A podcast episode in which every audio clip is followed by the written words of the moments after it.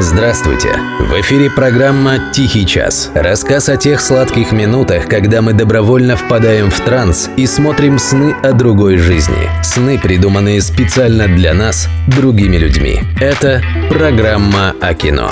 «Тихий час». Автор и ведущий Денис Иконников. Теория заговора. Режиссер Ричард Доннер. США. 1997 год.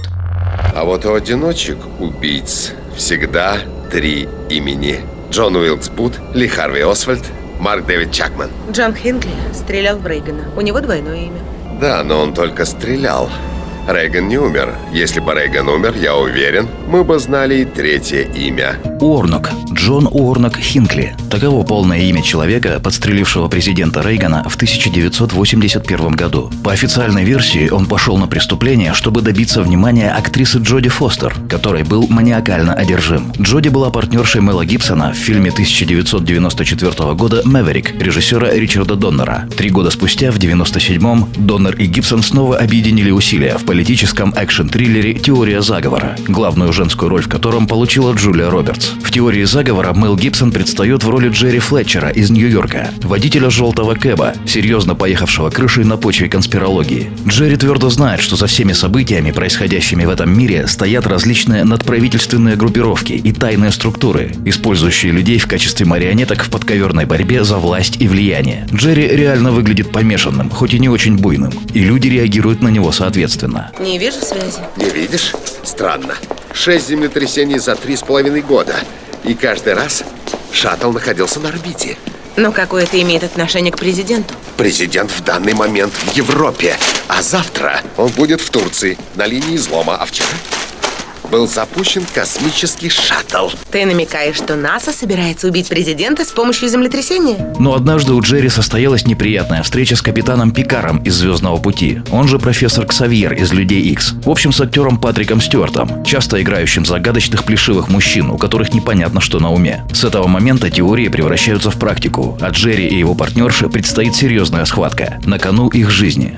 Безусловно, фильм «Теория заговора» можно смотреть как качественное экшен-развлекалово, не особенно вдаваясь в подноготную событий, и знать не зная, кто такие эти Ли Харви Освальды, Джеймсы Эрлы Рэй и Серхан Серханы. Но если вы хоть чуть-чуть когда-то интересовались популярной конспирологией, особенно американской, вы быстро поймете, что название фильма не более чем завлекаловка, броская фраза. На самом деле события теории заговора глубоко коренятся не в фантазиях параноиков, а во вполне реальных, исторических вещах. Вам что-нибудь говорят слова «проект МК Ультра»? Наши люди в массе не очень осведомлены об этой печальной странице американской истории. А зря, между прочим. Так бы мы иной раз немного по-другому смотрели на очередные попытки богоизбранной нации из-за океана отучить нас ковыряться в носу. МК «Ультра» – кодовое название программы ЦРУ, в ходе которой американская разведка ставила жестокие опыты над людьми с целью изучить возможности манипулирования сознанием. Завербовать агента, сделать из человека ходячую машину, запрограммированную на убийство, найти средства, подавляющие волю, разработать идеальную сыворотку правды для допросов. Эти цели преследовала ЦРУ с помощью химических средств, электрошока и других милых методов. И было это не в каком-то дремучем средневековье, а в 50-х годах просвещенного 20 века. Продолжалось как минимум до конца 60-х, а по ряду косвенных признаков и дольше. Вполне может быть, что и по сей день. В 1973 году ЦРУ намеренно уничтожила все ключевые документы по этой программе,